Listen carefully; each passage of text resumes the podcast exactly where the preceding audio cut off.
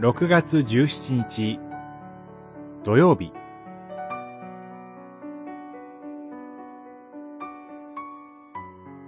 主の幕屋に宿る人。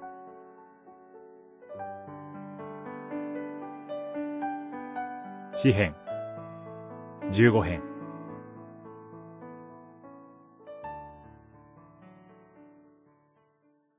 主よどのような人があなたの幕屋に宿り、聖なる山に住むことができるのでしょうか。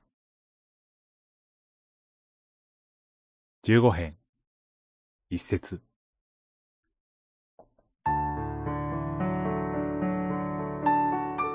主の幕屋に宿り、聖なる山に住むことができる人とは、完全な道を歩き、正しいことを行う人、とあります。そのような人が神の救いに預かることができるというのです。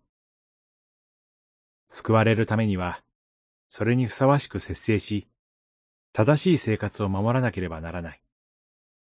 それはその通りでしょう。しかし、私たちは、神の見舞いに正しく生きることのできない罪人です。どうしたら完全な道を歩くことができるのでしょうか。罪の中にある私たちのために、御子イエス・キリストが与えられました。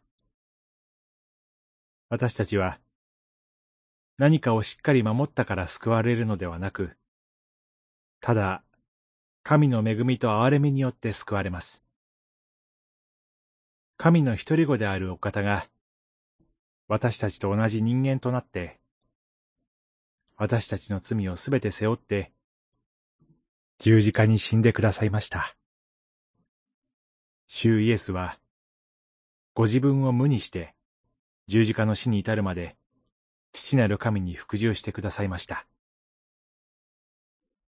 このお方の徹底した服従によって、私たちに救いがもたらされたのです。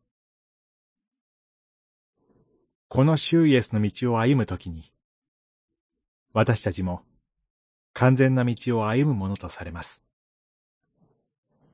私たちに与えられた救いの完成は、主イエスが私たちを父なる神の家に招き迎えてくださり、主イエスがおられるところに私たちもいるようにしてくださるということです。祈り。主イエスによってもたらされた救いの恵みを信じ、それに信頼して自由に生きることができますように。